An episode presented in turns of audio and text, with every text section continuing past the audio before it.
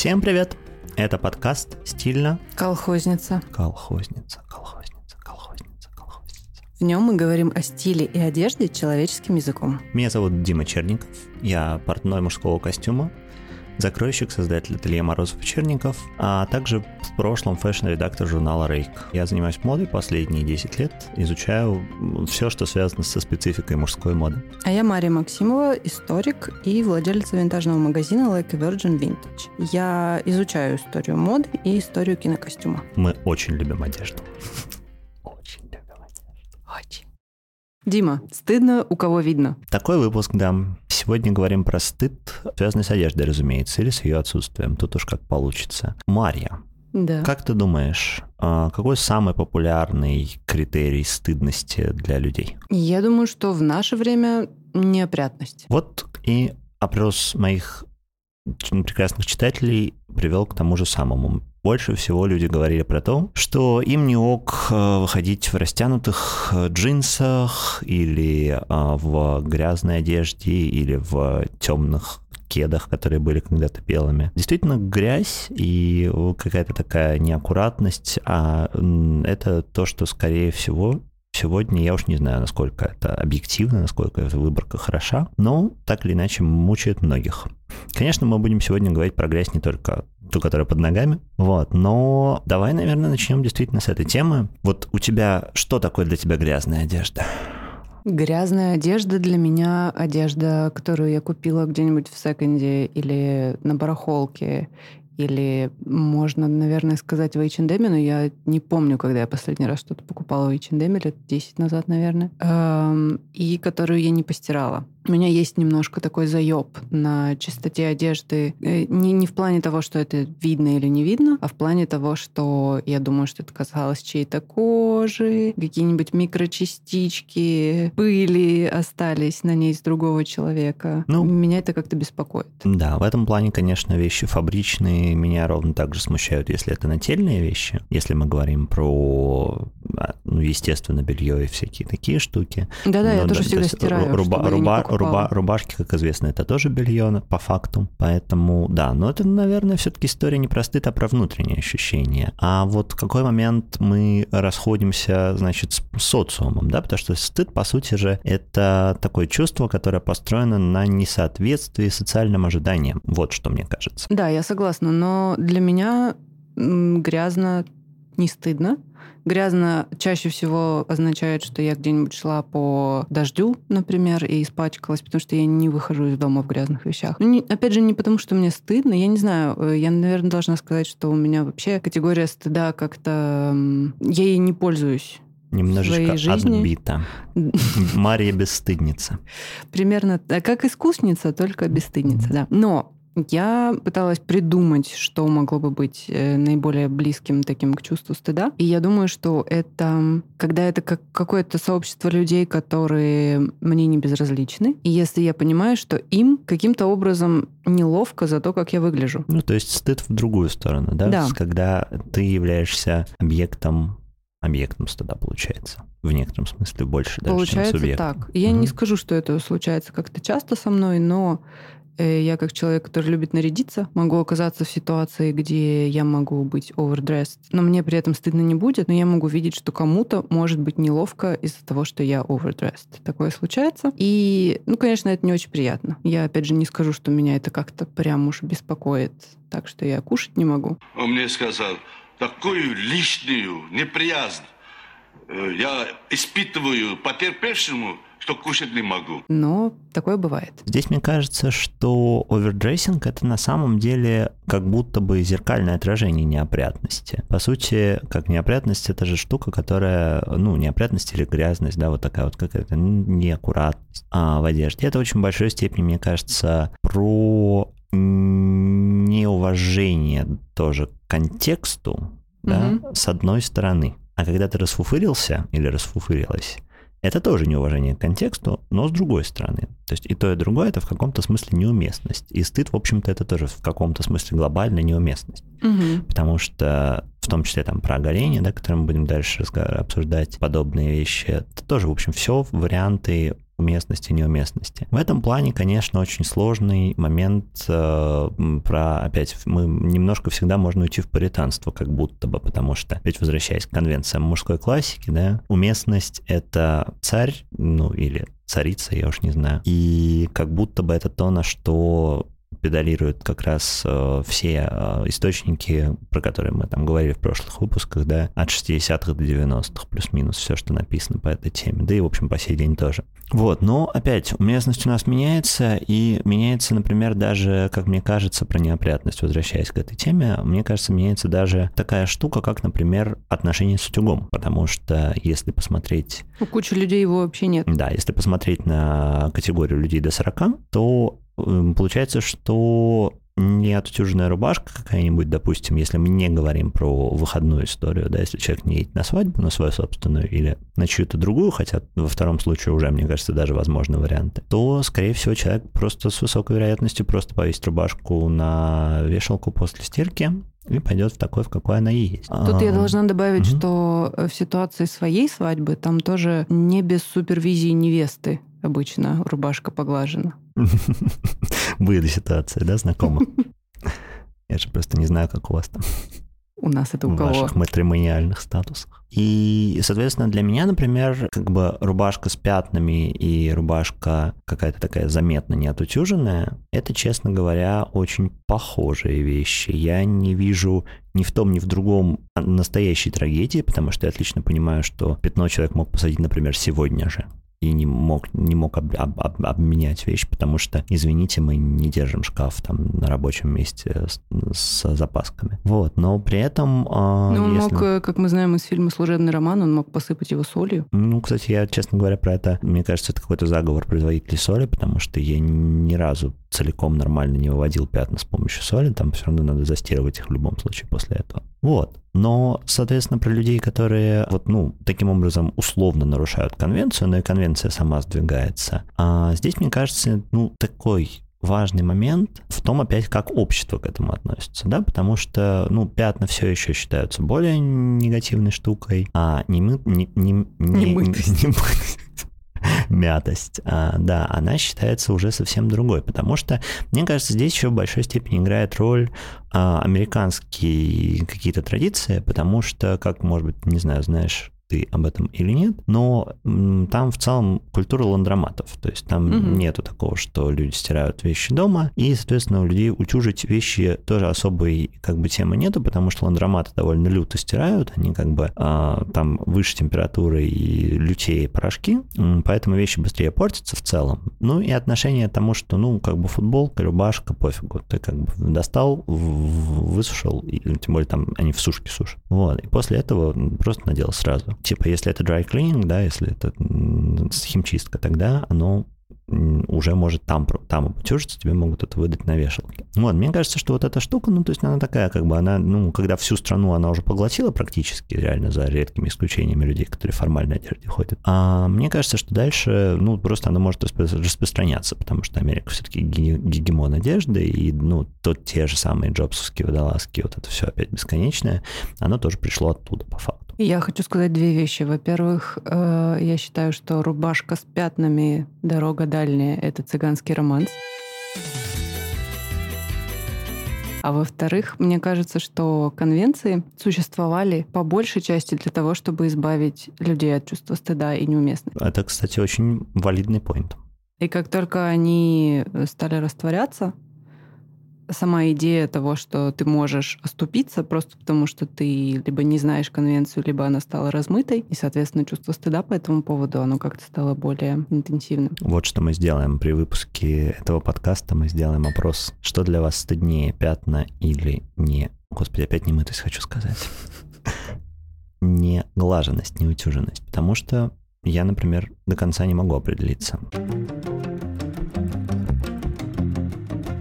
Такой вопрос. Насколько часто люди вообще стирают свои вещи? Потому что, мне кажется, это такая штука, которая, она немножко больше уже просто про уход за одеждой. Я сталкивался с огромным количеством вариантов, потому что есть люди, которые, например, стирают рубашку после каждого выхода, считая ее ну, нательным бельем, по сути дела. Вот. А есть люди, которые могут ходить, например, неделю в ней. И Здесь тоже, мне кажется, очень разное как бы вот отношение, подход, и то, что в целом нас никто не учил, ну реально, кроме родителей, кроме семьи или домочадца ближайшего, ага, услышать о некой конвенции, узнать о ней, у нас в принципе не представляется возможным. Поэтому мне кажется, что здесь опять вот те люди, у которых внутри, да, есть вот это вот ощущение стыда за не, ну, за рубашку, допустим, у которой манжеты будут э, темноватые, да, отношения, они могут просто встретиться с людьми из того другого мира, и для, для, те, для тех людей из второго мира это, это норм. Еще бывают не марки и цвета которые исключают эту проблему. Это мой, моя любимая конвенция советской одежды, мне кажется. Это была штука, которая... А, ну, то есть я прям помню из поколения даже своих родителей, что хорошие не марки. Это прям... Особенно, когда ребенка выбирают, естественно, это прям первое вообще самое главное. Поэтому чем как бы вот цвет унылого говна, о котором мы говорили выпусков назад, это, конечно, лучший вариант, потому что ты можешь просто изваляться, как бы никто ничего не заметит.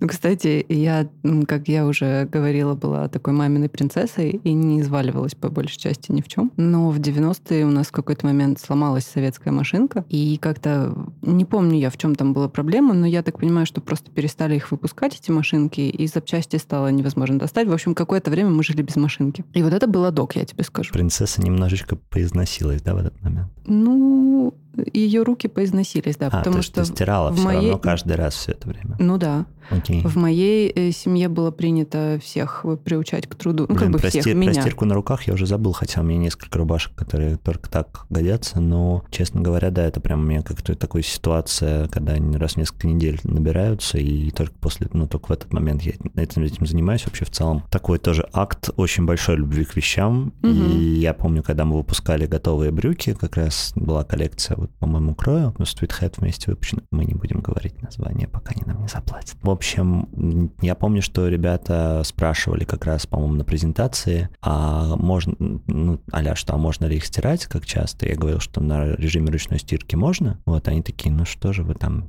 аля, что? кто же, кто же, какой же дурак будет только там на ручной стирке или руками что-то стирать?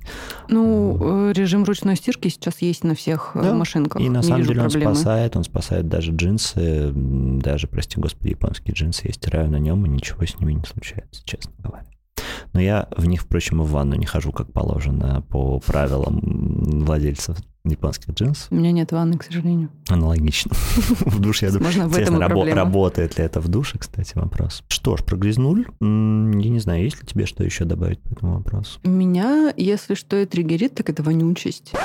Соглашусь, кстати, вот про это да. Наверное, это гораздо более критичный фактор, потому что когда человек не дает себе отчета о том, как он пахнет, причем пахнут вещи в первую очередь, естественно. То есть у меня, знаешь, у меня с этим такая штука какая-то амбивалентная, потому что, например, свитеры, и сейчас будет момент такой советской интеллигенции. Я как раз люблю за то, что они немножко сохраняют запах, и это запах, который такой, ну, это тот самый уют на самом деле, на мой взгляд, когда особенно там не, некоторое количество парфюмов краешком задевших э, объединяются во что-то вместе. Там, ну, не, некоторое время ношения, да, естественно, не годами, но как бы и не сезонами, когда оно сначала там, значит, промариновалось, потом лежит э, и еще преет все это время, значит, в ожидании следующего сезона, не настолько, но так, чтобы чуть-чуть было вот не совсем чисто, не пахло м, порошком. Мне скорее так даже нравится. А с рубашками так не работает, к сожалению. С носками. О, да. Пожалуй. Я, кстати, должна сказать, что я вообще практически не покупаю вещи, которые я не знаю, как чистить, или которые очень сложно чистить. Это, кажется, распространенная штука. То есть то, что меня, например, при заказе костюма люди всегда, почти всегда спрашивают, как ухаживать, я за это очень респектую, потому что, ну, как бы я догадываюсь, что те, кто не спрашивают, наверное, просто знают, наверное, уже просто активно ухаживали. Но, да, безусловно... Или у них есть горничная. Кто знает. Или мама. Быть. Ой, я помню, Просто меня у одного, у одному клиенту кто-то саркастично написал, ой, у вас столько костюмов, может быть, у вас еще и гардеробная своя? На что клиент как бы ответил, ну да, у меня гардеробная своя, и что теперь? В общем, как бы непонятно, да, что в этом не так. Интересно, что опять про два мира, потому что для кого-то это все еще история про то, что кушать можно не в гостиной. Ну, что ж. Э, по поводу вещей, которые нельзя чистить, я хочу продолжить, что, тем не менее, у меня есть и шелковые платья 30-х, и шелковые кимоно винтажные и так далее. Я просто знаю, как их чистить. А вот недавно я поняла, что мне нравятся меховые тапочки, Мюле. Такие, которые на улицу можно Ну, носить. мюле, наверное, опять же. И я просто не представляю, как их содержать в чистоте, и поэтому меня тут разрывает на тысячу маленьких марюшек, потому что мне хочется меховые тапочки, но мне не хочется тащить грязь. Я в этом плане обожаю бархат, и я мечтаю носить его на улице, ну, в смысле, на обуви. Но именно по этой причине не ношу, потому что я понимаю, что я надену его один раз или два раза, и на этом все закончится. Вот, кстати, про обувь, грязную, чистую, давай перейдем сюда. Мне интересна очень эта штука, потому что, как мы знаем, да, вот это вот это супер такая дефолтная э, какая-то мудрость в кавычках, наверное, а может и нет, про то, что на самом деле сынок женщины первым делом обращает внимание на обувь. Правда ли это? Что говорит мужская обувь тебе как женщине, Мари? Я человек слепошарый, поэтому меня очень легко обмануть в этом смысле. Ну, То есть крем киви э, на губочке это м, инструмент влияния лучше. слушай, мне кажется, что крем киви на губочке это еще продвинутый образ э, такого ухода, потому что большинство мужчин, ну, закинут в свои кроссовки в машинку, убьют их через два раза и так и живем. Ох, не знаю, да, я, видимо, живу в каком-то волшебном мире, как обычно, но я его, конечно, очень старательно вокруг себя конструирую, в том числе включая людей. У меня просто есть такая штука, одна из интересных вещей, которые я заметил, а, что, например, мужчины, которые служили, даже если 50 лет назад или 20, а, или имели отношения, разговаривали, ну, общ- общались много... Имели отношения с тем, кто служил. Кто служил. Не будем шутить. Они все почему-то имеют э, тенденцию иметь очень чистые ботинки. То есть это что-то из категории а, штуки, которая прям вот... ну, Которые тебя однажды надрочили, и ты делаешь это всю жизнь. Спасибо за то, что озвучиваешь мои мысли.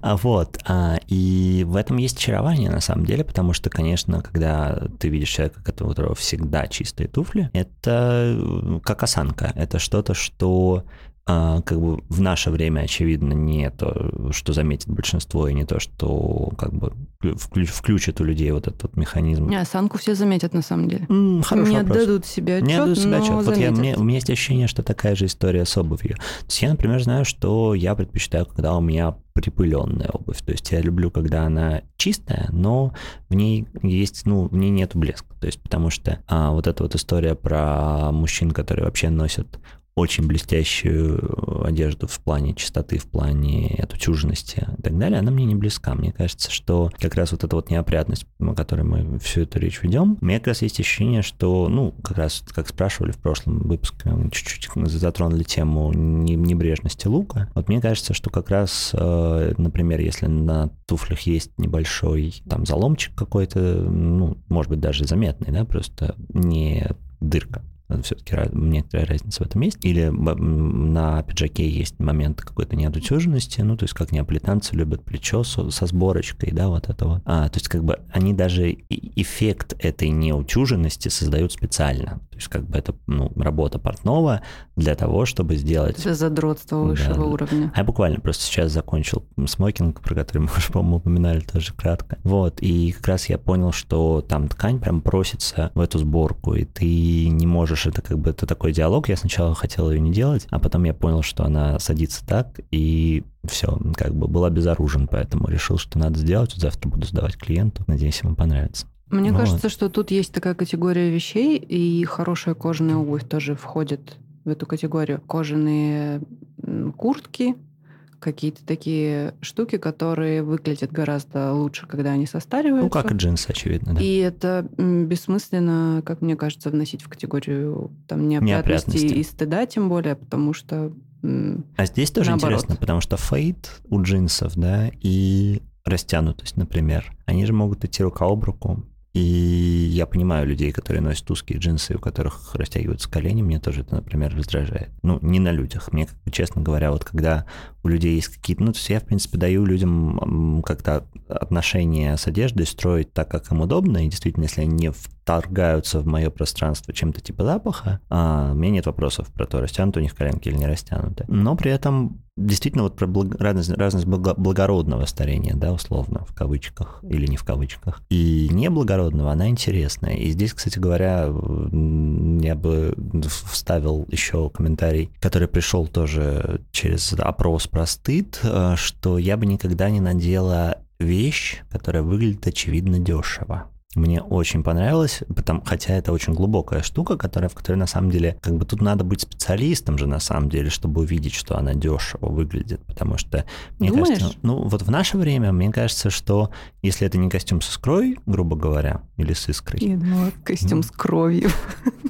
Ну как, это может быть дорогой костюм, он может быть какого-то мафиози снят, например, богатого. Вот. А мне кажется, что, ну, как бы очевидных материалов, которые, ну, сейчас, в принципе, мне кажется, все стараются, даже масс-маркет, делать вещи так, чтобы они не кричали о своей дешевизне. Ну, проблема в том, что после того, как ты ее два раза постираешь, Это правда. Но это конец сразу, да, потому что особенно трикотажа касается в первую очередь. Про катышки на трикотаже тоже был комментарий. То же самое, неопрятность плюс определенная, да, э, маркер того, что это вещь, которая не может служить долго, не, не может тебе, как не может тебе дать того, чего ты от нее хочешь. не знаю, мне кажется, любой кашемир, например, в какой-то момент покрывается катышками, ты просто снимаешь тебе- катышки и все. И это тоже, но тебе все-таки явно не повезло, потому что есть ну, такие марки, которые именно предельные, старые, которые, ну, как мне рассказывали мои клиенты, по крайней мере, я честно сам имею те свитеры, которые у меня есть, они так или иначе катышатся, одни больше, другие меньше, почти все, как бы, ну, меньшая часть драматически плохо, какая-то часть средняя. Но по поводу кашемира, который может не катышиться несколько там, лет, вплоть, вплоть до десятилетия, я слышал. У меня есть пара э, винтажных итальянских свитеров, которые там супер Могу сказать, что Ангора вообще этого не делает. Вот э, у меня свитеру лет 5, наверное, от Сангоры и, Ше- шерсти, насколько я помню. Ангора собака Он- лезет. У меня не лезет опять. Вот мы с тобой, кажется, покупаем разных Ну, поставщиков. или просто, возможно, ты не носишь лифчик. Вот белье собирает прям... Я тут немножко застрял. Белье собирает с ангоры. Всегда очень вот это вот сильно. новая для меня информация, честно признаться, да. Совсем новая. Вот, нет, какое-то время, может быть, один, одно-два ношения после стирки, потому что вот после стирки действительно чувствуется, что с нее все равно спадает какое-то количество пуха. Вот, но это уже другой вопрос, это уже, наверное, не то, что заметно для внешнего наблюдателя. Мгм. Вот, ну а про дешевизну давай еще подумаем. А, есть ли какие-то маркеры и, например, для тебя, ну, для меня понятно, что я любой пиджак, который, на котором нету ручной вспушечки и петелечек миланских или каких-нибудь Узнаешь других. по походке? Да, мне сразу становится неловко, я сразу такое надеть не могу. Но это моя личная проблема, это прям огром, ну, ог- огромная на самом деле дырка в моем, там, не знаю, чем, эго или чем, потому что, ну, профдеформация, короче, которая, а, я понимаю, что даже если я там на футболку накинул что-то как-то с джинсами туда-сюда, все равно мне важно, чтобы пиджак был, ну, либо, моего, либо моя работа, да, либо, если такой возможности нету, как минимум, ну, ручной плюс-минус там. Вот, но это реальная проблема. Купленные вообще не котируются, даже если они посажены. У меня есть э, в данный момент у меня нет ни одного купленного пиджака, но у меня были купленные пиджаки, которые мне очень на самом деле нравились во всех, ну во многих отношениях там по ткани, по крою, действительно. А, но для меня, наверное, сейчас уже нет. Но это тут, ради бога, как бы ни в коем случае это не про стыд, это про личные акцентуации и как персональные проблемы. А ты замечаешь на других? Конечно. Я не то, что замечаю на других, я только этим и занимаюсь. Ну, в смысле, если я смотрю человека, у меня так или иначе формируется прочтение, и это прочтение, то, что мне, кстати говоря, многие люди в разговорах а, говорят, что вот там а ты сноб, там не сноб, неважно. Важно, что как будто бы я формирую свою оценку человека, исходя из его одежды. Вот это совершенно не так, потому что я формирую образ человека, исходя из его одежды. Да, для меня, безусловно, будет маркером, задрачивается человек на миланские петлички или не задрачивается, но это скажет мне только ответ на этот вопрос. Это не ответ на вопрос о каких-то его глубин, глубоких личных качествах. То есть мне нужно будет посмотреть После на него. этого подкаста много твоих знакомых э, начнут гораздо более тщательно одеваться на встречи с тобой. А что касается женщин, А, аналогично, но, к счастью, я просто тут не бренд-вотчер, я не слежу за новыми коллекциями, поэтому здесь для меня скорее интересно больше, ну, вот это касается, на, на самом деле, мужчин в большой степени тоже, а меня больше волнует, как люди, как люди одеваются, а не во что. Вот, наверное. я бабушка-watcher. Я слежу за старыми Ой, коллекциями. бабушка, я, за- а я за бабушками, за живыми слежу. Так тоже бывает, бывает, что Хорошо, есть. что за живыми, Дима. Surprise, motherfucker. люди, которые умеют носить вещи, э, в целом, как бы, если это все вещи из матмаркета, мне все равно будет приятно смотреть, мне все равно будет радостно. Поэтому здесь как раз вот, э, на самом деле, ну, возвращаясь, да, к стыду за статусность вещи, вот у меня, например, ну, как бы, у меня внутренние есть барьеры, но когда я вижу живых людей вокруг себя, опять живых, а, на самом деле мне тут совсем не цепляется за то, что может быть вещь какая-то дешевле, какая-то дороже. Не принципиально. А еще знаешь, что интересно? Есть же ну, какое-то сообщество людей, для которых они купили вещь в Заре, и если в их э, окружении видно, что это вещь из Зары, это классно. Я не знаю. Может ну, быть. Мне кажется, что есть. Мне кажется, что есть куча людей, которые не могут себе позволить, в принципе, фирменные вещи и одеваются где-то а, ну, ты имеешь, на вещевых сути, рынках, Да, например. тот момент, когда это способ Для кого-то Гуччи, для кого-то Зара так, угу. так же работает. Mm, ну, наверняка, да. К сожалению, здесь мне просто не хватает насмотренности и на, на общенности с такими людьми. Может быть, если для вас Зара это повод для гордости, может быть, вы хотели бы нам написать комментарий. Я могу тебе благодарен. рассказать про свои Скажи, там, школьные годы. Конечно. Я выросла в Казахстане, в городе Караганда. И я не знаю, правда, сейчас есть ли там Зара. Тогда там Зары не было, и тогда там только открылся Манго. И Манго был прям, ну, типа, не Бра- знаю даже с чем большой буквы, сравнить. Вообще. Угу. Номер один. Угу. Люди с радостью покупали вещи с логотипом манго на всю грудь. Ну, до сих пор покупают. Я не знаю, с такой ли радостью, но понятно, что такие бренды, они часто брендируются именно как-то в лицо, в лоб, и людям, людей это не смущает в целом, тех, кто покупает там. Так что да, мне кажется, что это вполне где-то в глубинке, где, по которой, кстати, все наши кризисы и все наши курсы валют бьют в первую очередь. А Там все немножко по-другому. Ну, в смысле, работает так же, плюс-минус, просто иерархия другая. Про иерархию тут интересный момент, который мне написали в тоже в моменты про а, вещи, которые нам было бы стыдно носить, а, были упомянуты пошлые принты типа Louis Vuitton и, в общем, такие какие-то вещи, которые, очевидно, есть у всех. Вот. Мне очень, мне очень она понравилась, тоже понравился этот комментарий. Эм, жить в обществе, где Луи Виттон есть ну, у всех. понятно, что имеется в виду паль, разумеется, и а, это тоже любопытно в том смысле, что это тоже про статус, да, потому что есть вещи, которые очевидно дешевые, но вещи, которые очевидно дешевые, как сумка Луи Виттон в кавычках, это тоже на самом деле признак скорее бедности, нежели богатства. Здесь интересно все переворачивается с ног на голову, да, модный, а, как ценник, ценообразование, оно получается в обратную сторону. А еще интересный э, был случай, я не знаю, помнишь ты его или нет. Какое-то время назад был скандал с какой-то дамой, по-моему, мэром, то ли мэр, то ли заммэра э, провинциального города российского маленького. И кто-то увидел, что она на встрече с журналистами там что-то по поводу типа дыр на дорогах, условно говоря, она выехала куда-то, и на ней обнаружили туфли Селин. Ну да, такие ситуации я точно не помню дословно, но представляю себе хорошо.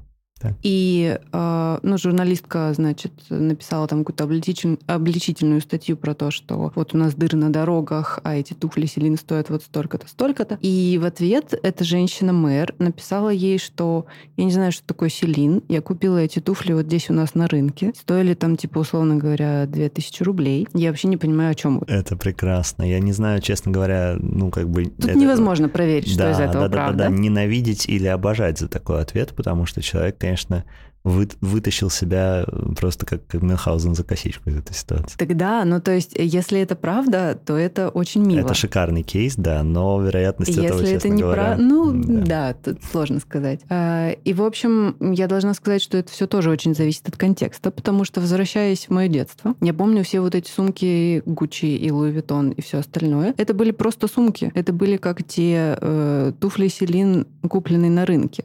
Потому что оригинал никто в глаза не видел и никогда не увидит. Некий дефолтный, да, некая ба- Да, ну то есть это, это просто ну какие-то бутики в каком-то торговом центре no name продают эти сумки, и люди их выбирают без задней мысли, кто такой этот ваш Louis Vuitton, и сколько он там должен стоить. И, в общем, мне кажется, что в каком-то обществе, где типа люди реально бывали в бутиках Louis Vuitton и знают, как это выглядит, и потом тут какая-то выскочка приходит с паленой сумкой, и все, конечно, ее осудят. Но существует огромное количество сообществ, где это просто сумка, просто с каким-то логотипом. В этом смысле, друзья, если вы носите сумки с брендами, вы можете, пожалуйста, с нами связаться. Мы бы хотели с вами пообщаться. Очень интересно, если что-то может тиражироваться настолько просто, в чем его ценность в оригинальном прочтении. Вот. Меня эта тема очень волнует, интересует.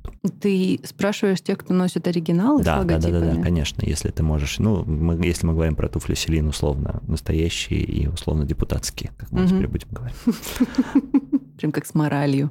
Нормальная и депутатская. Давай вернемся к стыду. Я хочу поговорить про мужчин. Oh my. Моя теория в том, что мужчины гораздо больше подвержены сарториальному стыду, чем женщины. Во всяком случае, в российских каких-то реалиях. Угу. И, собственно, как мы пришли к идее этого выпуска, я ресерчила там э, историю про моду 70-х в Советском Союзе, и я наткнулась на пост в блоге мужчины 60 плюс, который комментировал картинки из советского журнала мод 70-х. И это была очень короткая заметка. И на эту короткую заметку он трижды употребил слово стыд в контексте одежды. Там была, значит, история про то, что если бы мой отец так пошел на службу, и мне было бы стыдно смотреть в глаза нашим соседям. Другая там история была про то, что если бы я так оделся, мои друзья меня бы застыдили и задразнили. И там была, ну, такая типичная мода 70-х, достаточно, наверное, экстравагантная даже Немножко по нынешним наивная, временам. Да. да.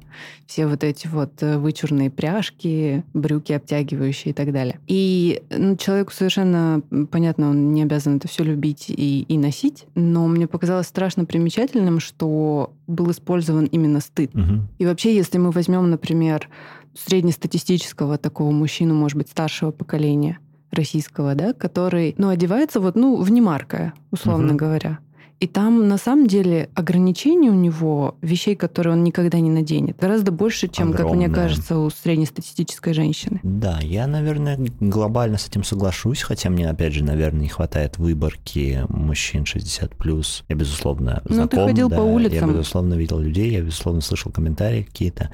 Здесь, мне кажется, что все упирается в то, что мода, она в целом сама собой феминна, да, по, в историческом контексте. То есть это, безусловно, не до конца правда, потому что ну, если, мы, да, если мы заглянем немножко дальше, то мы поймем, что вообще ни парики, ни надушенность, ни мушки, ничего, это, ничего из этого не обошло мужчин тоже. И кюлоты, опять же, у всякие... Сан-кюлоты. No.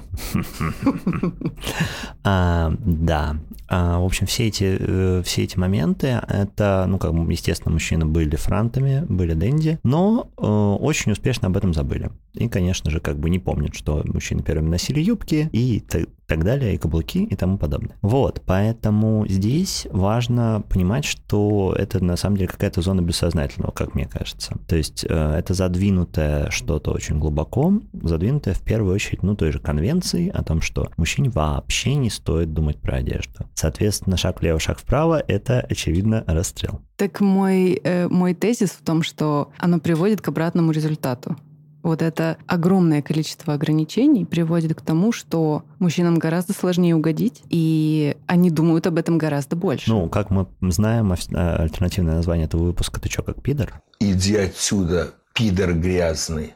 Поэтому, конечно... Альтернативное название любого выпуска. Ты чё, как пидор? Очевидно, что здесь э, мы понимаем, да, что часть про гомофобию тоже имеет большое значение, потому что э, мода феминная, феминность — это не маскулинность, значит, значит это какая-то ну, так или иначе перверсия. Вот. И здесь просто мне кажется, что все упирается опять в какую-то базовую культурную осведомленность. Дима, у меня к тебе есть еще такой интересный вопрос. Ты как портной занимаешься или кто-то, возможно, за тебя занимается этим, но тем не менее э, занимаешься снятием мерок с клиентов прежде Сразу чем... дам много пояснений. Во-первых, как закройщик, потому что я человек, который строит лекала на своих клиентов. И я, никто, конечно, извиняюсь, меня... но ты представился как портной, поэтому... В том числе портной тоже, потому что закройщик портной... Нет, мне кажется, кстати, хороший вопрос, как я представился. Мне кажется, я представился закройщик портной, я надеюсь. Может быть и нет. Но суть в том, что закройщик снимает мерки, и это важно. То есть, как бы, это первая часть коннекта с человеком, за исключением языка, за исключением разговора о том, каков будет его костюм. Закройщик снимает мерки и обсуждает э, вещь с человеком целиком, издает ему вещь законченную, поэтому, ну, кроме того, что строит э, лекала и делает все примерки. Вот, поэтому, когда я связываюсь э, с человеком, для меня как бы вот это вот, ну, в том числе телесный контакт наладить очень важно. А, и снятие мерок — это обязательная часть моей работы. И вот в связи с этим меня интересует такой вопрос. В нашей эм, гомофобной культуре мужчина, который трогает другого мужчину в относительно интимных местах, относительно раздетого при этом, насколько я понимаю? Нет, не совсем. Мы в целом никого не раздеваем. Если человек раздет до брюк и рубашки или футболки, этого совершенно достаточно для mm. снятия мерок. Вот. Окей, это менее mm-hmm. неловко тогда. Но тут я, конечно, не могу не вспомнить знаменитую сцену из «Друзей» э, с замерами на брюки. Mm-hmm. Да, по поводу Помнишь замеров на брюки, нет, я, к сожалению, не помню. Я «Друзей» помню не так хорошо. Ну, в общем, там э, Чендлер пошел э, к э, портному по рекомендации Джоуи, и этот портной его как-то, в общем, неприлично потрогал, на что по возвращении он как бы предъявил претензии Джоуи, кому ты меня отправил. Джоуи стал ему объяснять, что вообще-то это нормально, и мы всей семьей к нему ходим всю жизнь. И, ну, в общем, все закончилось тем, что Джоуи выяснил, что это ненормально, и его всю жизнь э, о боже. Неприлично трогали Хорошая во всех история, местах. Да, нет, спасибо. Я, к счастью, не смог триггернуться, потому что не знал об этом. Нет, на самом деле интересно, что я, наверное, даже был чуть-чуть готов к подобным реакциям, да, к, к, к какому-то негативу или смущению со стороны мужчин. За время моей работы я ни разу не столкнулся с тем, что кто-то чувствовал себя там inappropriately touched, потому что я, естественно, извиняюсь, если какие-то деликатные мерки, если мы обходим человека там с разных сторон, и в каких-то моментах надо прикоснуться, человек к этому, кажется, всегда готов, а, что, повторюсь, меня даже скорее приятно удивило, потому что, ну, я, правда, тоже думал, что может быть такая окраска немножко. Вот, и мне в этом плане как бы прямая ассоциация с кейс-врачебной работой, потому что когда тебе надо там что-то продемонстрировать или тебя надо ну, взять анализы или что-то еще сделать. В общем, человек обычно не оценивает свое э, тело с точки зрения таких табу как бы, которые мы имеем на пляже, условно. Мне кажется, очень даже оценивает. Значит, мне повезло. Ну, то есть куча неврозов есть у людей на да, самом деле. Меня удивило, может быть, это связано с моими клиентами конкретно, что никаких вопросов по этому поводу не возникало. Никогда. И даже как бы, ну, факт того, что старые портные всегда задают вопрос, на какую сторону носите, в плане того, чтобы одна штанина была чуть-чуть больше, чем другая в области паха. А, это абсолютно стандартная история, и кажется, мужчина как бы, ну, половина мужчин об этом даже знает. Нет, другая половина может а, уточнить, Спросить, что имеется в виду. да, вот. Но это, в принципе, не так, ну, не так критично, и опять же, никого это не смущало. А что насчет женщин? Аналогично кажется, что, ну, в, мо- в моей работе у меня не было вопросов никогда, потому что, мне кажется, опять это отношение скорее врачебно-клиентское, гигантский, нежели что-то, что можно прочесть как-то превратно. Мне кажется, что врачебно клиентские, они гораздо менее приятные, что ли, когда ты идешь шить себе новый костюм, это какие-то приятные ассоциации, Соглашусь. в отличие от того, да. когда тебе суют что-нибудь куда-нибудь я об этом холодное. Не, я об этом не думал. Наверное, ты права, и я надеюсь, что так оно и есть. У нас есть предположение о том, что итальянские мужчины якобы блестяще наряжаются, и все только в костюмах выходят каждый день. Вот, но на самом деле а, это, очевидно, не совсем так, но при этом я думаю, что условный итальянский мужчина, очень спекулятивный, спекулятивно. А я предполагаю, что он все равно меньше боится вещей, цветов, рисунков и т.д. с высокой вероятностью. По той причине, что у него есть просто представление о том, что какие-то люди могут ходить как-то так-то, и это ничего о них не скажет. В, в первую очередь в негативном отношении. И здесь мы как бы попадаем на такое э, минное поле немножечко, потому что э, вот это у нас марка, вот это у нас немужественное, вот это у нас слишком яркое, так, так, так, так, так. И тут получается игра сапер, которую, к сожалению, а, мужчинам проще выиграть, не двигаясь, нежели э, как-то прощупывая почву вокруг себя. Хотя на самом деле, как мы знаем, де-факто мин зарыто гораздо меньше, чем может показаться. Но, опять, это зависит от того, в каком ты находишься обществе, в каком ты находишься круге, потому что я думаю, что если ты живешь на чистых прудах, это одна история. Если ты живешь в рабочем поселке каком-нибудь, на грязных это прудах. Другая. Это какая-то совсем другая история, потому что понятно, что во втором случае ты будешь белой вороной. Ну, мин действительно больше. И это действительно про социальную стигму, и это действительно про тот самый стыд, который, повторяем, да, начальный тезис, который э, про нарушение социальной конвенции определенно.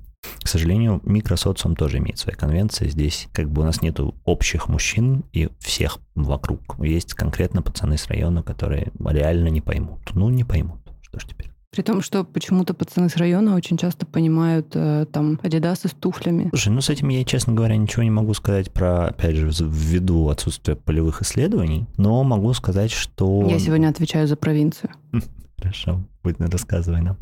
Вот, а стильно.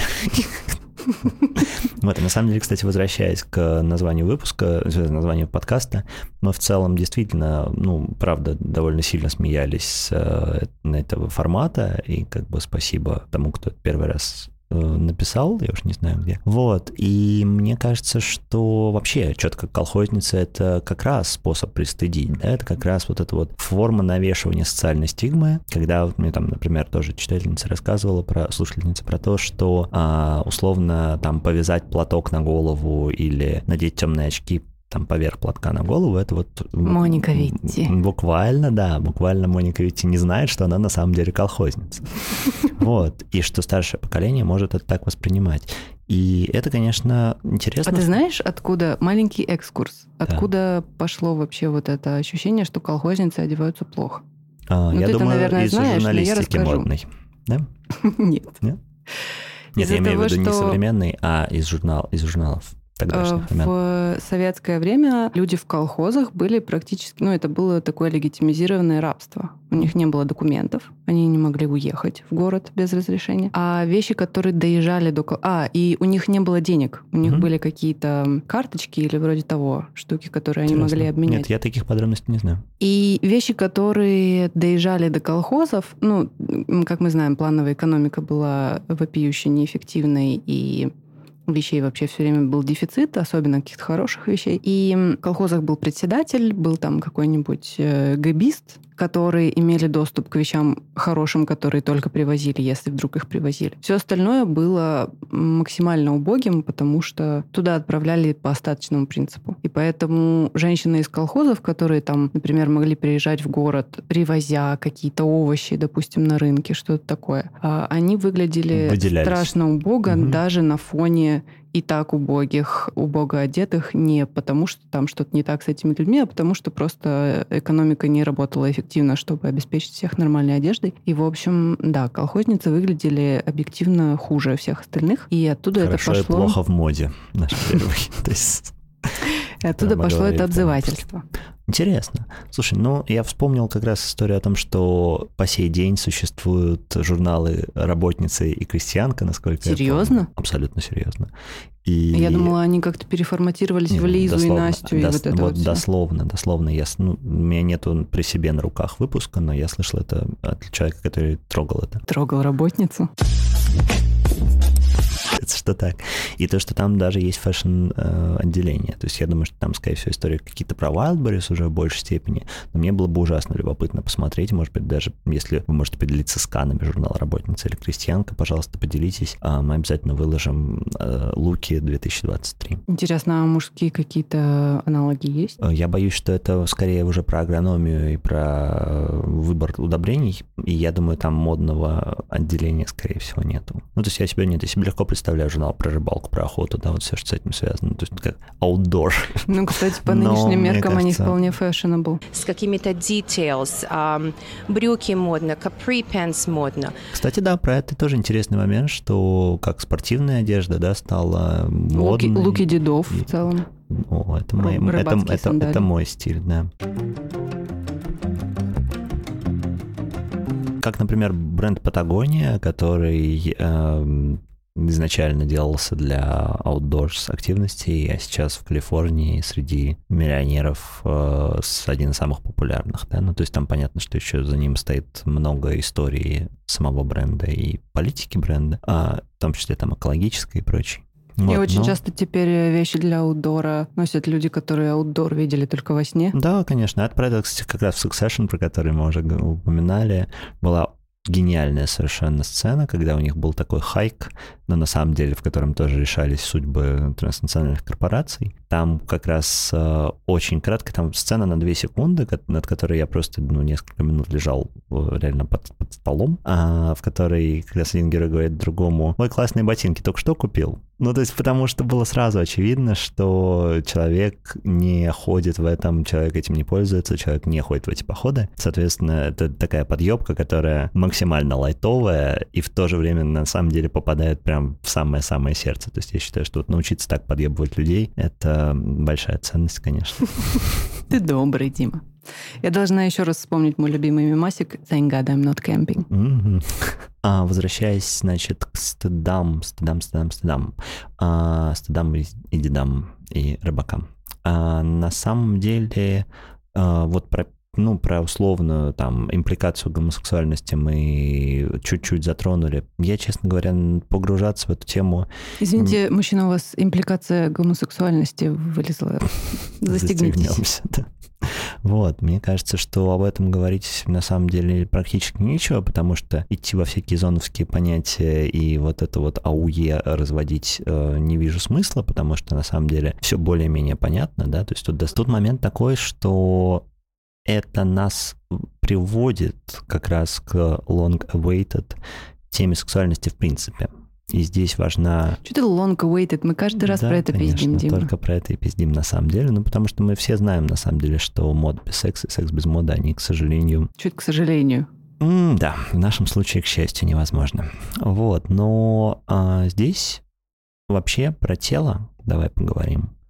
И про то, давай сейчас ограничимся, да, потому что мы много говорим про тело и про их взаимодействие. Вот, но давай сейчас ограничимся только демонстрацией тела, да, через одежду. То есть не обязательно сквозь. Ну, то есть как вообще стыд, э, опять же, в ответах, в вариантах ответа, надо сказать, что слишком оголенная вещь — это ни одного ответа из людей, которые мне писали. Ноль.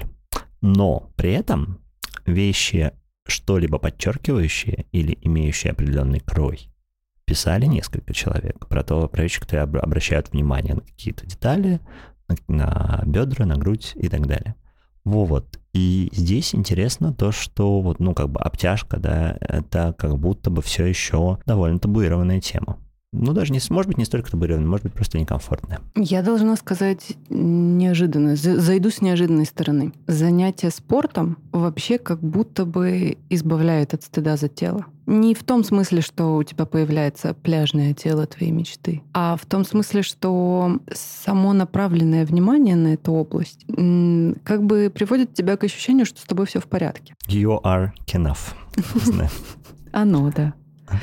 Мария, еще мне кажется, что важный момент по поводу стыда — это то, что вообще наше тело, оно стигматизировано очень сильно христианской верой и религией. И не только христианской. Ну да, но в первую очередь тем, что мы действительно живем на евроамериканской такой территории, в том числе и православной, и касается этой Грузии и Армении. Вся история про то, что тело — это стыдно, это на самом деле на мой взгляд, очень сильно привязано к религии. И здесь интересно, что мне кажется, что вообще фетишизм европейский такой и околоевропейский, он во многом тоже вырос на самом деле из религиозности, из того, что облачение, там, монашеское, рясу, сутана, все вот эти штуки. Ну, это моя тема. Да, я тебя понимаю. Вот, все эти штуки, они очень сильно, на мой взгляд, человек э, думает, что нельзя, и как бы из этого нельзя, из этого стыда как раз вырастает возбуждение, вырастает вот это вот желание туда как-то проникнуть. И по моим ощущениям, как бы в других культурах стигматизации тела такой жесткой нету. И мне кажется, что тут как э, во многом освобождение от стыда — это еще и освобождение от этой религиозности условной.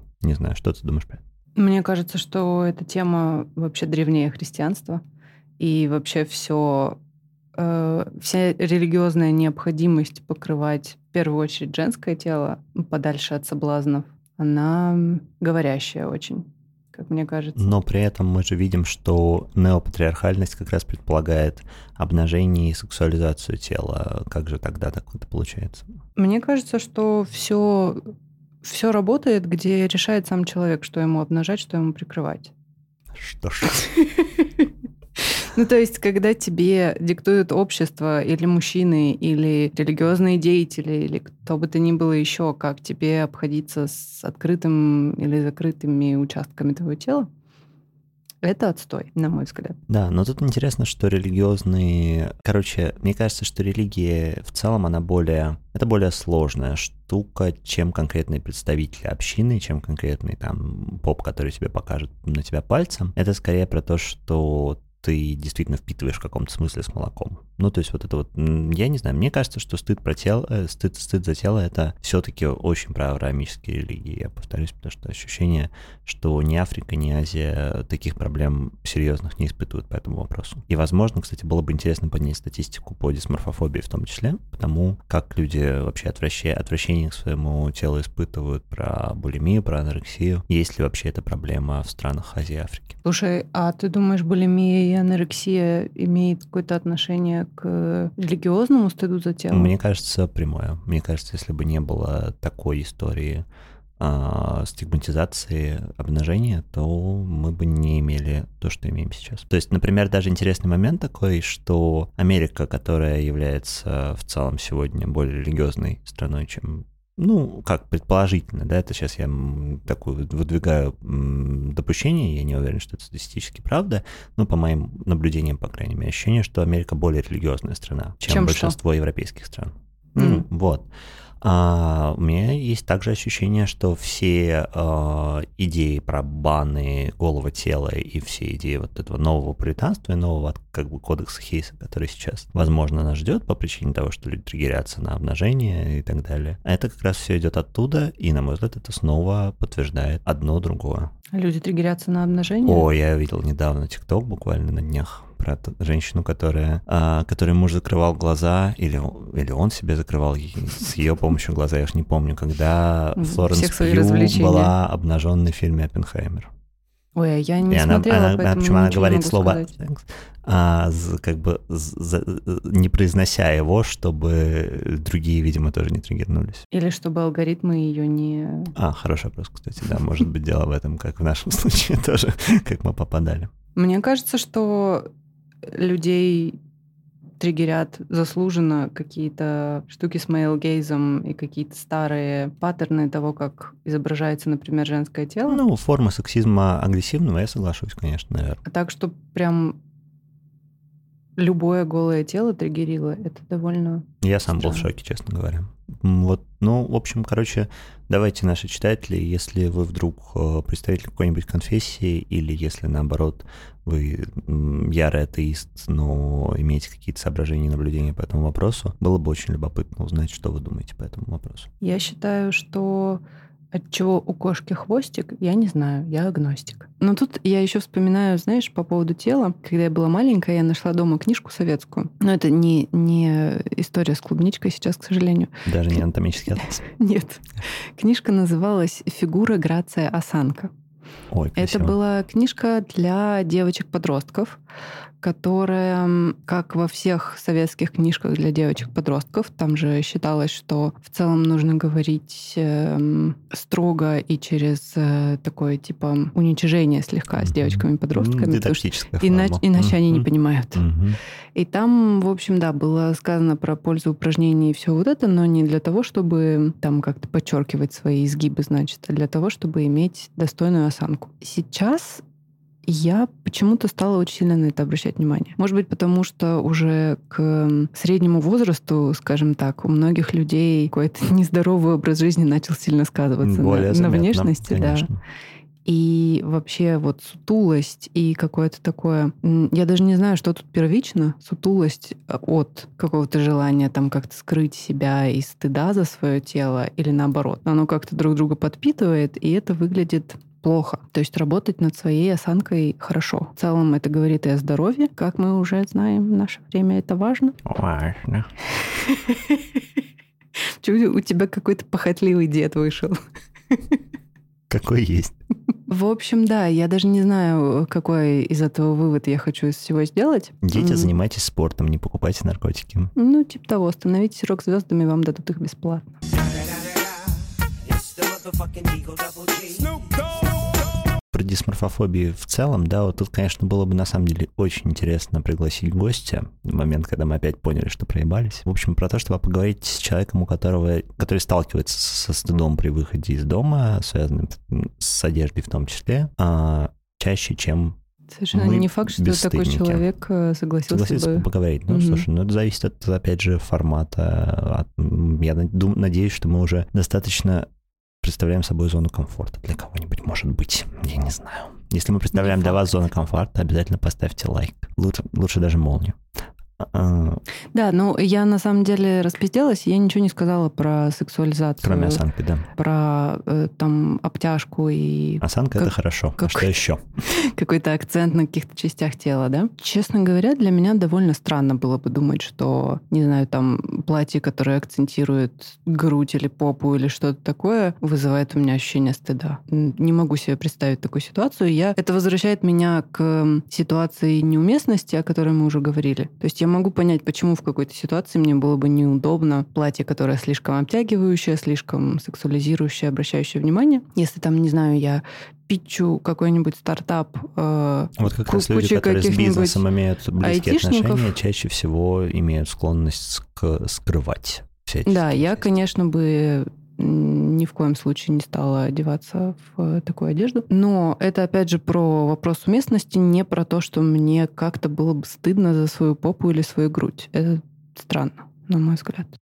Здесь было бы, наверное, опять же интересно, если вы готовы поделиться своим опытом более подробно, если вы готовы написать, написать например, в комментариях к тележному посту э, с анонсом этого выпуска про свой опыт с одеждой, которая вызывает стыд именно в телесном плане, было бы очень любопытно. Вот, ну, ровно так же, как бы, на самом деле, как и мешковатость, да, потому что бывает так, что ну, как мне написали, опять же, в комментариях э, к вопросу, что мешковатость не в тех местах, я уж не знаю, о каких местах речь, а, тоже вызывает стыд.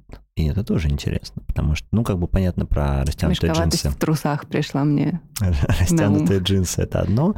Мешковатость в трусах, кстати, пожалуй, я соглашусь, что... Вот, кстати, да, когда я, например, понимаю, что, не знаю, у меня, например, какие-то слишком светлые вещи, там, из-под которых торчат темные вещи, да, это действительно супер не круто. Это, например, ну, вещь, ну, тоже для меня это не стыд, это скорее просто легкий мавитон. Ну, как бы кто-то заметит, кто-то не заметит. Но я В не люблю тоже, когда видно там ужас- очертания белья. Это, мне кажется, как раз буквально один из немногих э, оригиналов э, картинок про стильная колхозница. Он был как раз про девушку, у которой черный бюстгальтер под белой маечкой. Вот, так что теперь тут-то мы и дошли до сермяги настоящей. Ну смотри, мне кажется, что в случае белой маечки это может быть абсолютно нарочитая история, как в 2000-е, по-моему, там Да, носили я какие-то думаю, ви- что абсолютно, кстати. белье, которое специально было... Я это не, за- не застал, Видно. потому что никогда, ну, как не погружался, опять же, в тренды в те, но звучит супер. Вообще, зашибись. Вообще, на самом деле, тут возвращается, ну, как у меня мысль опять к тому, а какого хуя, собственно, нам вообще кто-то волен указывать, э, что нам делать, потому что при всей моей, как бы, кажущейся консервативности в плане одежды и в плане стремления, не знаю, к упорядоченности, а мне кажется, что история про, собственно, почему я считаю, что стыд — это плохое чувство само по себе, да, вот такое прям от- откровенно токсичное и ненужное, в отличие от многих других чувств, которые имеют там амбивалентность. Здесь, мне кажется, никакой амбивалентности нету, потому что здесь все касается нашего представления о том, как нас оценят. И на самом деле тут очень интересная вещь, да, что между нашим представлением о том, как нас оценят, и тем, как нас оценят, тоже может быть пропасть. Потому что это касается и фигуры, и моды, и там несовременности вещей, да, допустим, вот я пойду сейчас там, условно, как в 2000 с вещевого рынка. Ты выходишь, а сейчас все как 2000 с вещевого рынка, потому что это самый пик и самый писк. Потому что миллениалы ностальгируют по временам, когда они мерили джинсы на картонках. Да, и в этом плане, как то, что началось с мам джинс, да, в, в- в, как бы женском стиле, оно сейчас, ну, бесконечно продолжается, и, ну, как мне кажется, уже тех, у кого бомбило от условных мам джинс, у них уже настолько отбомбило, либо они, либо у них не прекратилось непрекращающийся бомбит, и ты... Так они, скорее всего, уже и относили возможно, не одну пару. Да. Те же мальчики, да, которые были этим недовольны. В этом плане, как бы, мне, по моим ощущениям, стыд — это вещь, которую в себе, вот, не знаю, первый хот-тейк за три, за, три, за три выпуска. Мне кажется, стыд надо выжигать. Я согласна. Вот, потому что это такая, ну, это не, она не только контрпродуктивная, она уничтожает э, тебя изнутри, она уничтожает твои отношения с коллективом на самом деле, потому что этот коллектив, повторюсь, может вообще думать не так, как ты думаешь. Если до тебя хотят доебаться, они доебутся до тебя в любом случае. Вот в чем дело. Как бы по- э, повод это не так важно. То есть, э, если ты условно там политик высокого эшелона или топ-менеджер какой-то, который вышел навстречу, я соглашусь, да, что там а, не знаю, чтобы у тебя розовые стринги торчали э, из, из- из- из- не вне зависимости от твоего пола. Мне, мне- мне больше было интересно, из, из, из откуда.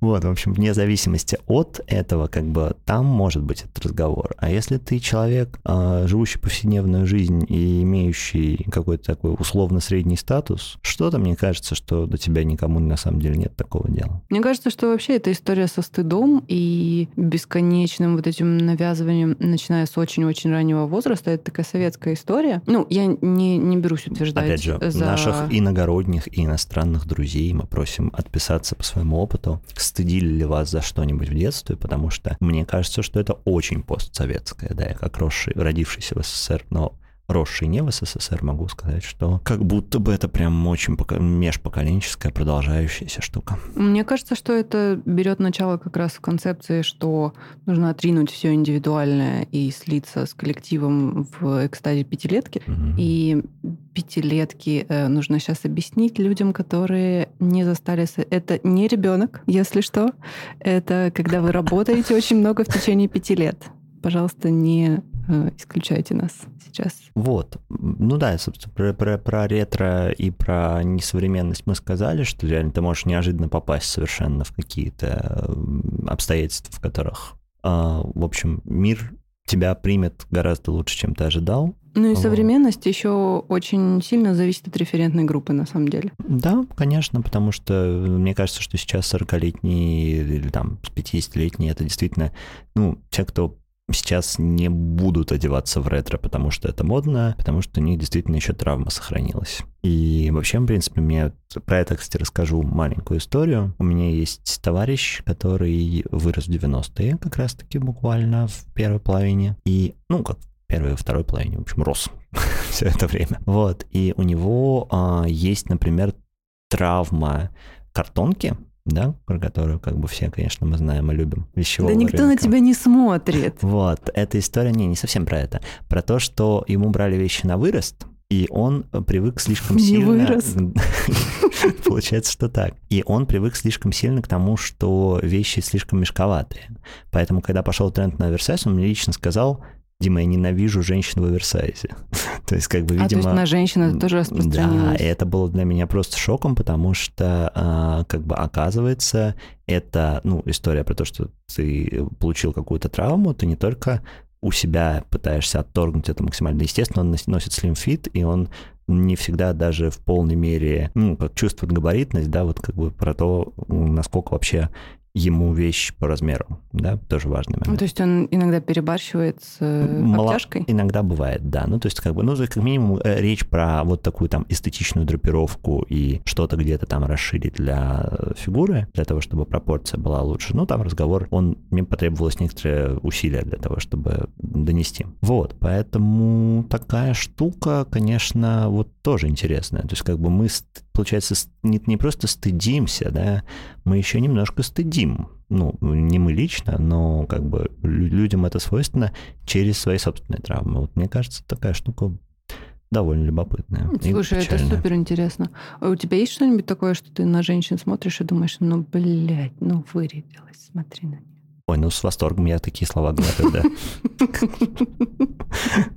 С огромным удовольствием при наблюдении. Нет, мне не все нравится, как бы. Я, наверное, мне условно берлинский стиль, я так сейчас супер сильно обобщаю, когда, когда реально полный трифт-шоп, и когда ты совсем-совсем-совсем-совсем там не очень следишь за ни чистотой волос, ни чистотой вещей, ну, то есть, когда вот реально don't give a fuck на самых максималках. Я, наверное, чувствую в этом, ну, тоже какую-то нарочитость, и она мне не супер близка. Ну, то есть, ровно так же, как мне не близка нарочитость принцесс, а, здесь как бы, я, мне кажется, тоже просто, ну, я на самом деле как про это мы, кстати, сегодня не поговорили, но вообще интересная вещь, как окно Овертона, да, как бы феномен вот этого вот приемлемости социальной, в каком месте это нормально, в каком месте это допустимо, в каком месте это полный пиздец, давайте сожжем скорее.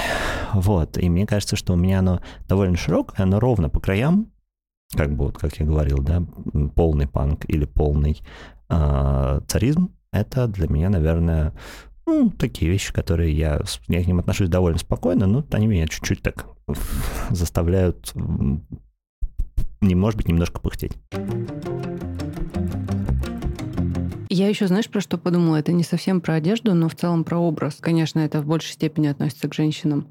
А, облупленный маникюр, например. Я согласен, да. То, то, то, та вещь, которая not meant to be uh, distressed. Так что он universal, красивая, и фит его amazing. Amazing на всех. Извините, ради бога, за мой English. Uh, как но... это по-русски? По-русски. Yeah, from London. А, вот. И я согласен, да, что так... Ну, в смысле, это вот э, это, это я то, должна что... подчеркнуть, что на других людях меня это совершенно не парит. Слово неопрятность на то же себе самое. Э, да, не люблю. к этому относится. Да, здесь, ну, это для меня просто облупленный маникюр это то же самое, что футболка с пятном, как бы не ужасно, совсем пиздец, но да, почему не снять, непонятно. Ну, ну лично, э, это, это на самом деле takes time. Ну, то есть на это тоже иногда бывает какая-то ситуация за парой, и типа там что-то я не сделала вовремя, но я не буду из этого делать трагедию, но это не очень приятно, конечно. Да. Опять а шутка еще... про то, что мы не судим, но на самом деле судим. Не, я говорю чисто про себя. Ну ладно. Еще интересная история про макияж. Угу. Ведь есть ситуации и есть места, где появиться с макияжем неуместно, а есть, ну, э, нет, пожалуй, я не могу вспомнить такие места, где появиться без макияжа неуместно. А, но скорее есть вот эта тема, что, ну, я например... думаю, что на каких-нибудь галах уж точно. Я понимаю, ну, что это редкие э, ситуации. Это редкие но, ситуации. Ну, например, есть э, Я там, на свадьбе условно. Фрэнсис Макдорманд, которая приходит без мейка ну, там на, на все эти Оскары. Конечно. Это высказывание, но для меня это выглядит абсолютно нормально. Ну, абсолютно. то есть, типа, я не вздрагиваю, увидев женщину без макияжа. А вот наоборот, очень часто говорят, что так э, русские, славянские да, женщины иногда да, каблуки, отхватывают макияж, такого... Да презрение где-нибудь в Лондоне, там в бизнес-среде, где mm-hmm. в целом не принято выглядеть так, что выглядеть, а, чтобы макияж был виден. Mm-hmm. Может быть, он есть, но да. он супер незаметный. И, в общем, да, это типа тоже вопрос уместности. Да, ну это любопытно, что действительно вот это вот, как бы, на мой взгляд, а, культ и диктат андердрессинга, который сейчас существует в евроамериканских странах, он, конечно, меня печалит, но это печалит меня он лично, но это то, что возвращает нас во многом теме первого выпуска «Зачем мы наряжаемся», к тому, что мне кажется, что нельзя стигматизировать ни одну сторону, потому что раньше мы стигматизировали, что «ах, вот женщина, значит, без макияжа на улицу вышла», а сейчас «ох, значит, женщина с макияжем на улицу вышла». Ох, идите нахуй оба. Вот как бы вот эта вот э, позиция какого-то, какой-то оценки чужой внешности по соображениям а, моральных стандартов общества, мне кажется, ну, то есть я считаю, что действительно, если человек хочет идти в корсете в полном мейке и на стилетах, господи, да отъебитесь. Николай, идите, не переживайте. Да. Ну что, мне кажется, мы про стыд проговорили практически все, что можно проговорить. Э, из а, подожди, да, у меня так. еще был интересный ответ, что а, мужчине Иногда бывает стыдно, если его спутница, его девушка одета очень... Э, а, вычурно. Очень да, вычурно, заметно. очень, очень заметно, а он при этом там в каких-то ублюдских шортах. Ну, а для... зачем ходить в ублюдских шортах, вот когда да, у тебя девушка так одевается? для меня проблема в ублюдских шортах Абсолютно. обычно. А, как бы, ну и в стыде. Как мы возвращаемся, да, либо будь бесстыдником в ублюдских шортах. Кажется, есть девушки, которым такое тоже нравится. Но в остальном, ну, попробуй, как бы, do something, сделай надень чистые джинсы один раз, надень рубашку белую. Этого будет вполне достаточно для первого раза, а дальше там, может, ты Ну или найди девушку в двинется. ублюдских шортах. Да, в этом смысле как бы тоже про этот, э, ну, мне кажется, это очень про парную динамику в целом. И если в паре есть, э, очевидно, там ведущий, ведомый, но ведомый при этом, ну, то есть как бы либо это таким образом становится делом дамы, да, одеть э, партнера в соответствии с своими представлениями о красоте.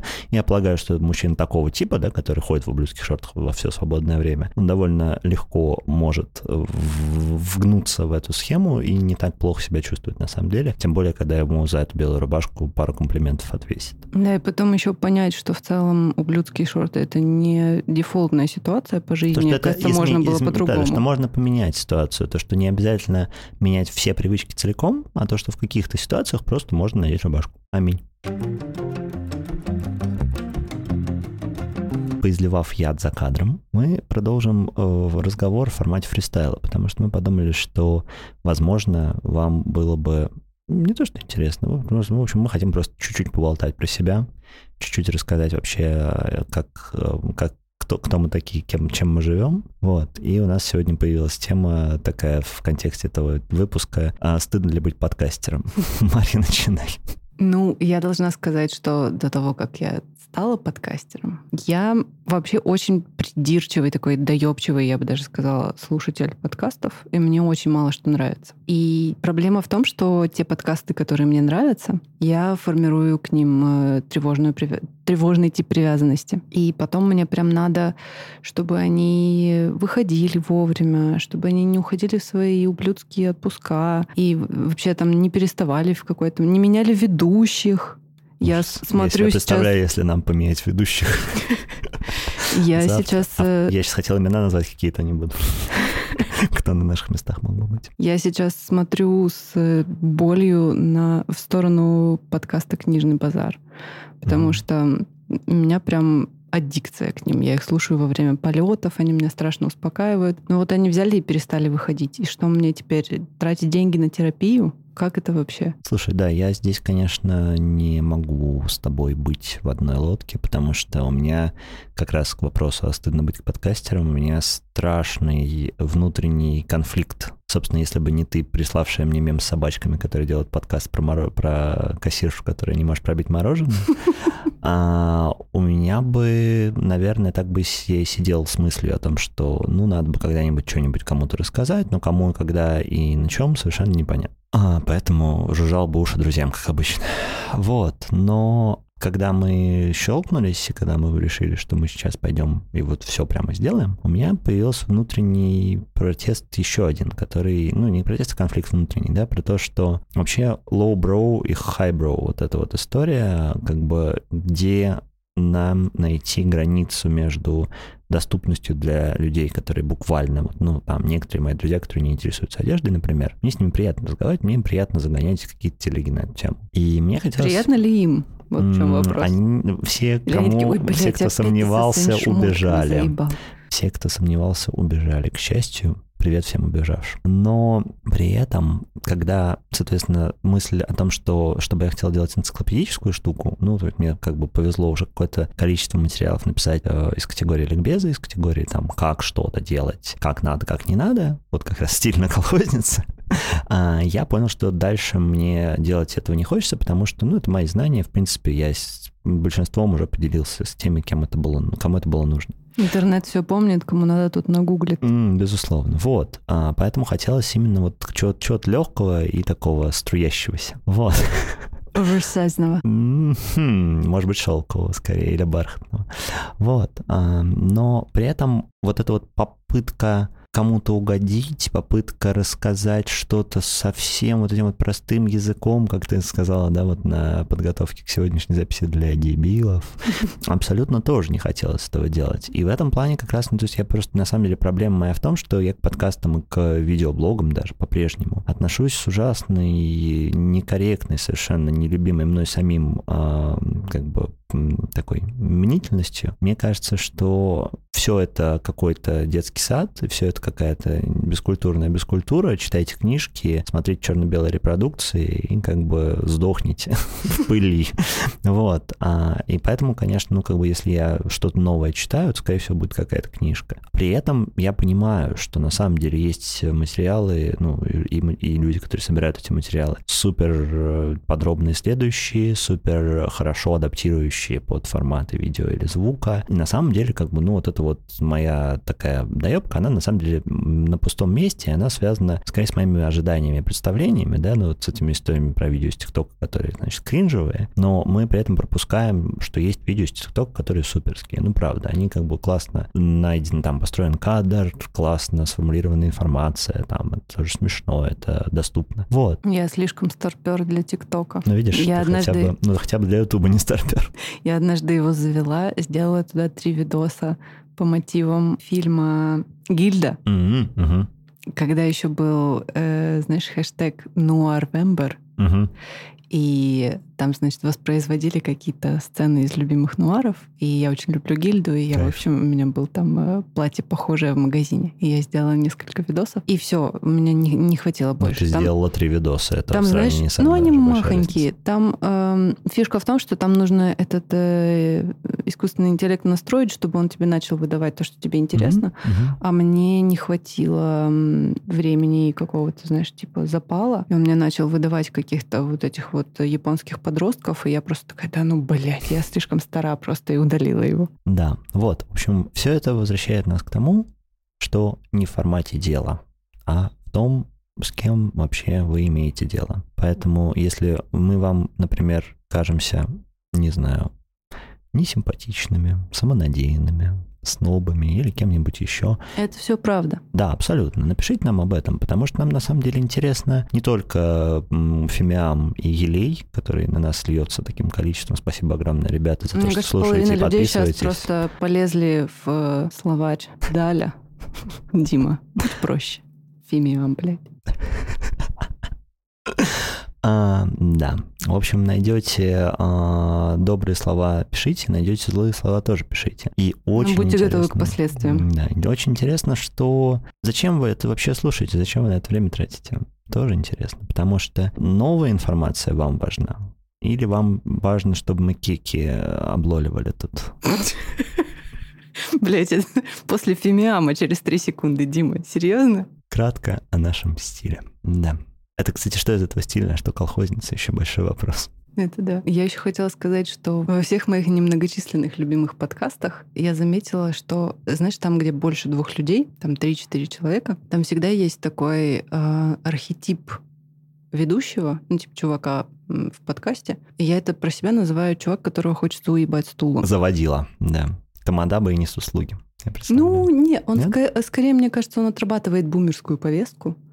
Типа- Ой, я мне тут контекст не хватает. Я, к сожалению, знаешь, недостаточно, там, видимо, попадал. Когда... Типа резонер со стороны старой этики, да, какой-то такой? Или в чем там дело? Мне кажется, там... Ну, да, типа Мы оба того. резонеры со стороны старой этики. Да нет. На самом деле, мне кажется, я сегодня, кстати, сформулировал, как раз когда мы ехали. Мне кажется, мы старперы, конечно, но этика у нас Этика среднего возраста. Когда как бы того и всего по чуть-чуть немножко собрал. Да. Ну, в общем, там обычная ситуация, типа, если обсуждают кино, это будет чувак, который говорит там, типа, ну, нахуя они эту повесточку опять вставили? Бля, Ну, а чё- зачем ты это слушаешь? А, тут Я ж реально, говорю, как у бы, меня, почему ты м, тратишь время? Тревожная привязанность. Не, а почему подкаст хороший, если там такое мудило ведет? Ну, это один мудила там из трех или четырех, остальные А, ну, нормальные. постоянный ведущий. Мне, да. А, все, тогда Мне понимаю, кажется, что тогда это в целом даже может быть чисто архетипическая такая история, чтобы не Ну сидело да, четыре чувака, да, которые да, кивают друг да, другу и да, такие, да, да, охуенный фильм, расходимся. Да, Ну, просто, ну, сложно, типа, надо немножко- поймут, да. э, ложку говнеца туда добавить, и чуваку... Знаешь, это как... Сейчас тоже будет э, хайбрау сносочка по поводу того, что есть теория, что в христианстве главный мученик — это Иуда. Ну, Потому это Jesus что Christ Superstar буквально про Он это весь. э, взял на себя, значит, вот эту роль, которую кому-то надо было взять на Just себя. don't say I'm damned for all time, да. Вот. И мне кажется, что я себя успокаиваю таким образом, что вот есть чувак, который взял на себя роль зассанного бумера, который обсуждает, э, э, как сказать, отрабатывает повесточку белых э, гетеросексуальных мужчин. Да, или там, например, в книжном базаре там был, были сезоны, где вместо Насти Завозовой был Антон Долин, который просто бесконечно перебивал Юзефович просто бесконечно. Такое ощущение, как будто ему платили за каждое слово. Ну, это может быть последствия действительно журналистской деятельности. Я понимаю это очень хорошо, потому что я тоже помню, даже когда я еще про одежду писал, у меня были люди, которые платили мне, в том числе по знаково. Я, я... была в этой ситуации да, тоже. плачу. Но, с другой стороны, кстати, я старался, честно говоря, в какой-то момент я наступил на горло собственному желанию выгоды и чистил все-таки текст, насколько это было возможно. И, в общем, да, и тут э, как бы, знаешь, неважно, какую повесточку на самом деле отрабатывает Долин, но просто своим поведением он э, так или иначе э, белых мужчин. Блин, мы просто из-за того, что я в кинотусовке довольно несколько лет проработал и прожил, и до сих пор существую с некоторыми представителями, я конечно, сомневаюсь, но не удивлюсь, если в какой-то момент... Нас будет слушать Долин? Да.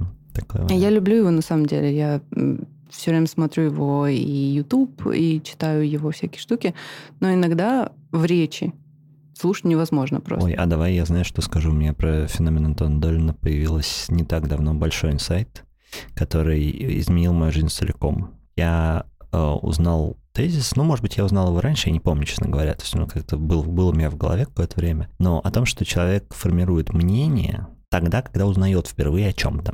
То есть, грубо говоря, если ты не имел никакого мнения, а потом ты прочитал другое мнение, то ты уже сформировал свое мнение, исходя из, ну, там, условно, коммунисты были хорошими, коммунисты были плохими, неважно. Ну, то есть ты, ты, узнал, ты услышал слово коммунисты, да, в этом, а, в этом, собственно говоря, как, такой когнитивный есть закидон человеческий, который примерно всем свойственен. И вот я понял, что как раз проблема Антона Дольна не в том, что он имеет определенный взгляд, и не в том, что у него есть, ну, то есть, как бы, на мой взгляд, я просто тоже, как честно говоря, последний раз я читал Антона Дольна какие-то годы назад, но я могу сказать, что ну, не, неплохой кинокритик, как бы, безусловно, то есть он на своем месте, абсолютно. Но проблема его в том, что его место э, безальтернативно по сути.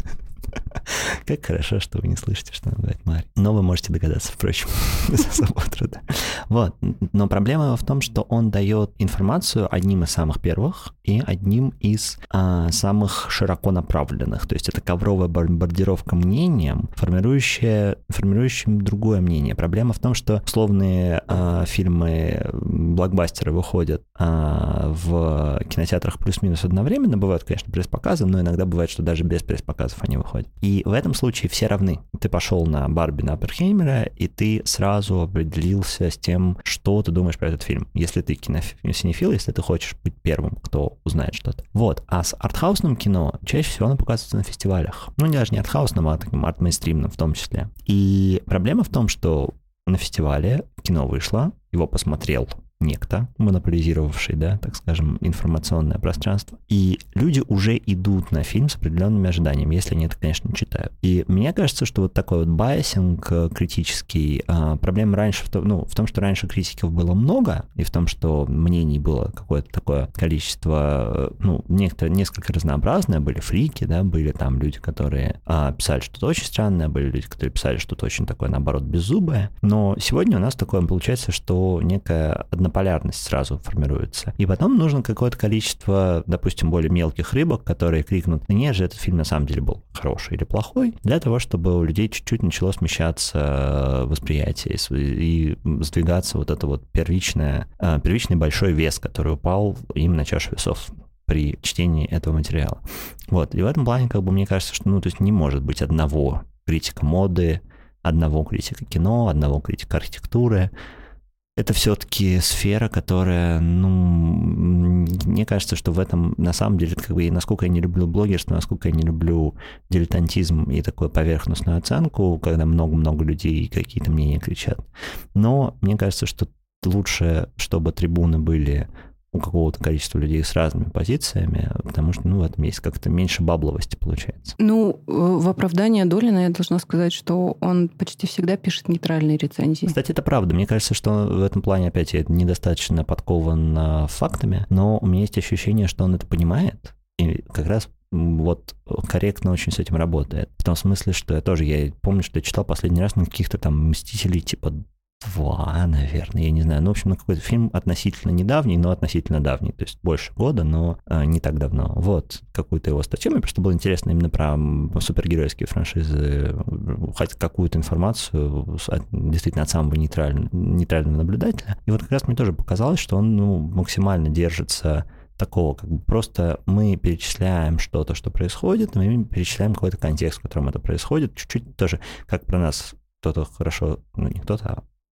моя собеседница сказала хорошо, что мы говорим о том, что люди думают сами, но чуть-чуть это углубляем. Вот как бы не хочется быть, конечно, Антоном Долиным, но если ты делаешь такой формат, да, как бы, что ну, это как бы thought-provoking, but not that much, это может быть даже и неплохо если ты представляешь некий, некий мейнстрим? Я, как уже сказала, у меня тревожная привязанность, и я все делаю через какое-то личное отношение. И даже, например, если у меня есть любимый режиссер, и он сделал новый фильм, который не очень объективно, это знаешь, как если это какой-нибудь сыночек мой сделал. Мне все все равно, ну, типа, у меня не повернется язык ругать.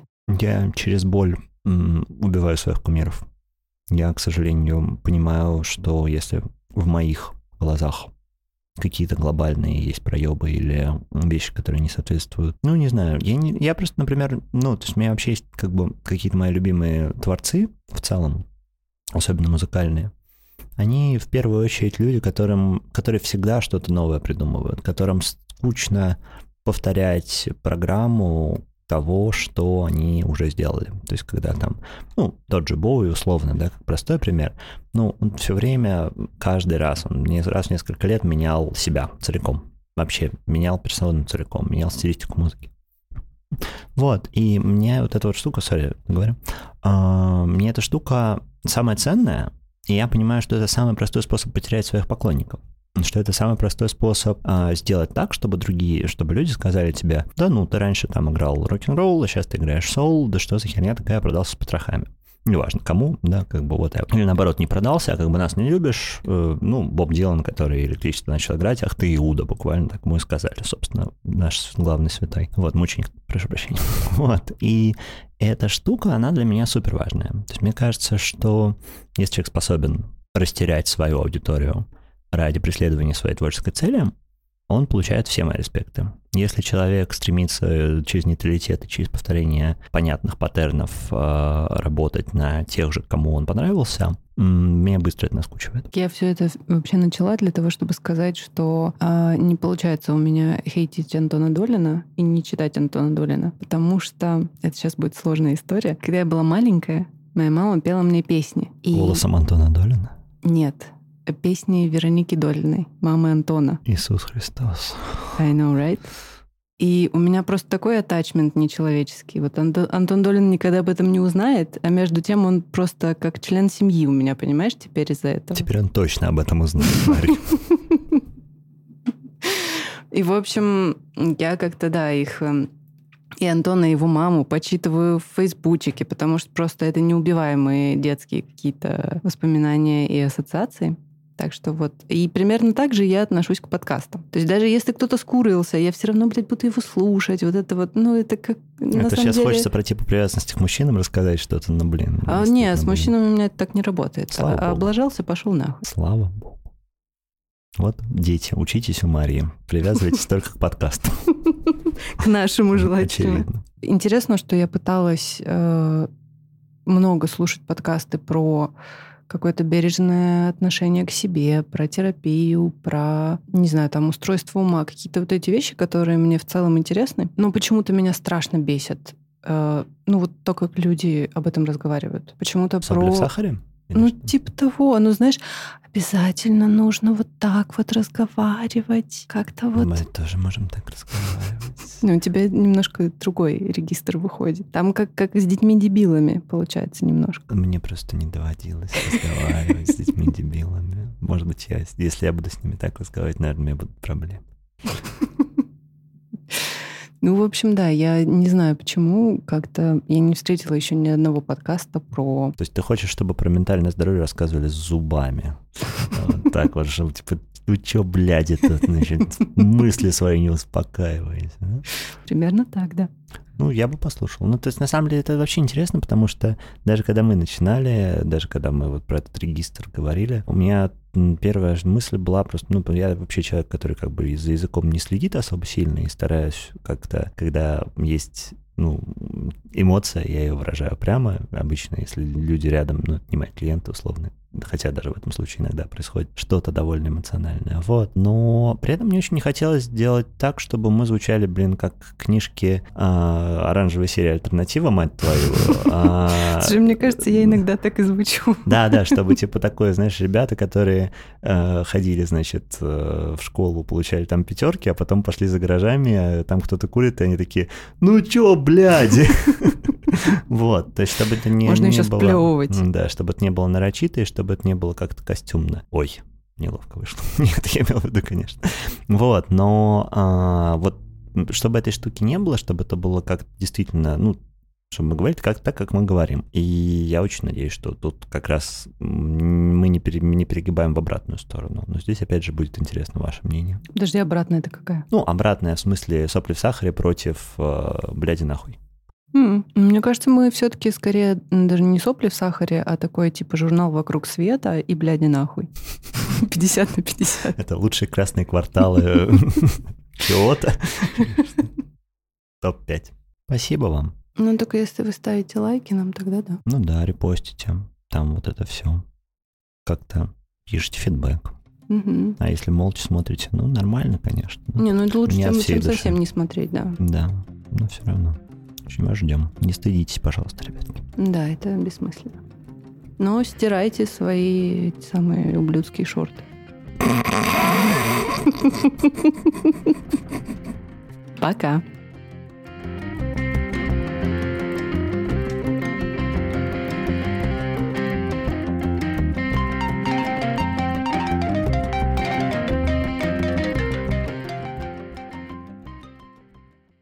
Есть теория, что в христианстве главный мученик — это... Голум. А, нет, блин, это в Хрониках Нарнии христианства я перепутал. Мама, закрой уши. Я подкастер.